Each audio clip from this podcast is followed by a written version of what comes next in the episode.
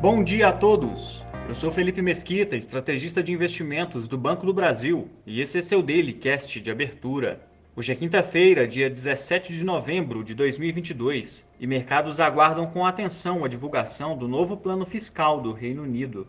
Nos Estados Unidos, os índices acionários fecharam em baixa, com novos dados de vendas no varejo americano crescendo 1,3% na base mensal, acima do esperado pelo mercado. A atividade forte sugere dificuldades para o Federal Reserve encontrar espaço para reduzir o ritmo de elevação de juros, embora ainda haja divulgações pendentes de indicadores de emprego e inflação antes da próxima reunião da entidade, que acontece nos dias 13 e 14 de dezembro. Ao longo do dia, saem dados do setor de construção civil, além de falas de dirigentes do Fed em diversos eventos.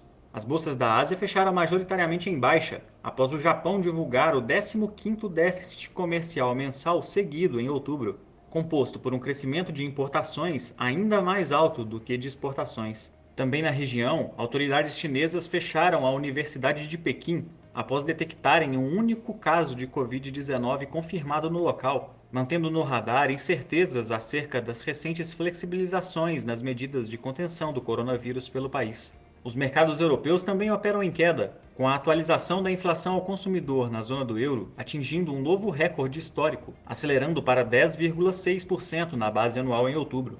Ainda hoje serão divulgados os novos planos fiscais do governo britânico, que passou por alterações após os projetos anteriores serem amplamente rechaçados pelos mercados, que acabaram levando à queda da então primeira-ministra Liz Truss após apenas 45 dias no cargo. Ontem saiu o PIB da Rússia relativo ao terceiro trimestre, registrando queda de 4% na comparação anual e com recuo pelo segundo trimestre consecutivo, coloca o país em um quadro de recessão técnica.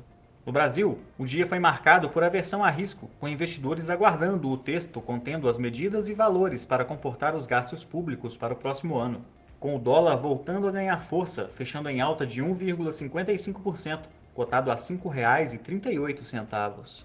Já o Ibovespa recuou 2,58%, se sustentando levemente acima dos 110 mil pontos, com apenas oito ações listadas no índice no campo positivo.